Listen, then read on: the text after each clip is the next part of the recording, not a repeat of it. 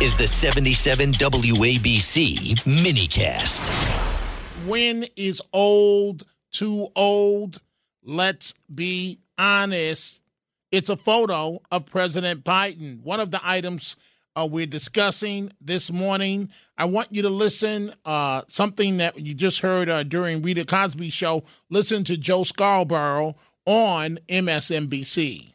Everybody we talk to, every political discussion, all uh, it, it, talks a, a lot about Trump, but when it comes to Joe Biden, people say, "Man, he's too old to run, isn't he?" I mean, he's not going to. He's not really going to run every discussion. When I say every discussion, I don't mean 99% of the discussions, every discussion.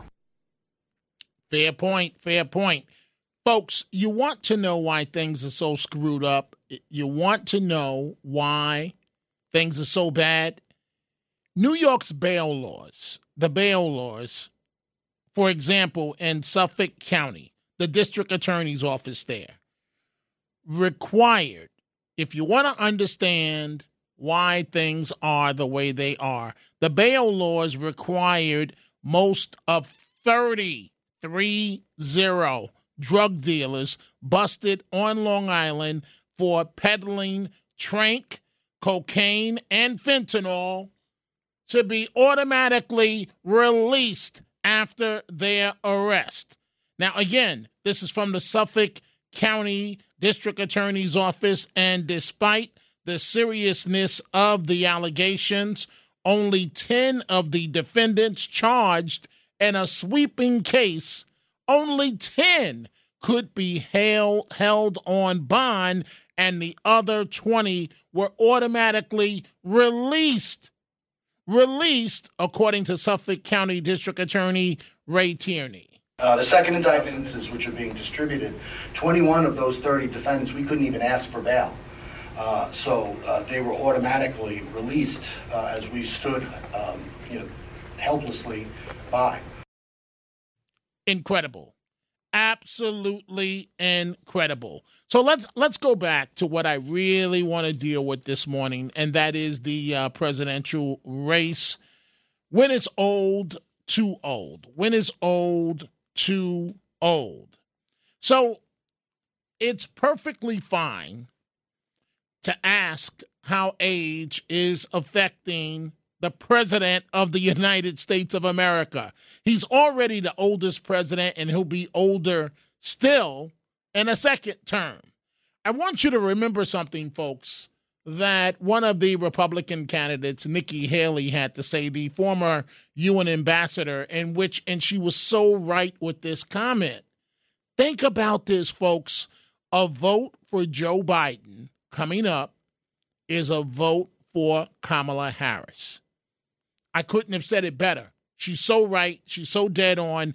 She that is Nikki Haley. She is accurate. And of course, remember, it's Haley who opened up her campaign uh, for the Republican presidential nomination by calling for mental competency tests for political candidates over the age of 75. I don't know how you would really carry that out, but it's an idea that's worthy of consideration. Americans across the political spectrum have voiced concerns about the president who will be almost 82, Mr. Biden, when the next elections are held. Biden was 78 when he took office in January 2021, making him the oldest presidential candidate to be elected should he win reelection, I don't think that's going to happen, but should he win reelection, he would be 86 at the end of a second term. Nearly 75% of voters, two thirds of Democrats say the chief executive is too old to run again, according to recent surveys. Even members of the liberal establishment and Biden's colleagues in the Democratic Party have also admitted they are troubled by the president's age. Now, one news item to keep in mind here, and it goes along with what I'm talking about. Utah Senator Senator Mitt Romney announced uh, Wednesday that he will not run for reelection to the Senate, and Romney is calling for a new generation of leaders as he criticized Mr. Biden and former President Donald Trump. And that brings me to the bench. That brings me to the bench for each party. Democrats really have none when it comes to presidential the presidential uh, election because you can't just skip over Kamala Harris and act like she doesn't exist. You run with her at the top of the ticket, and that's a landslide victory for Republicans. It won't even be a race. And on the Republican side,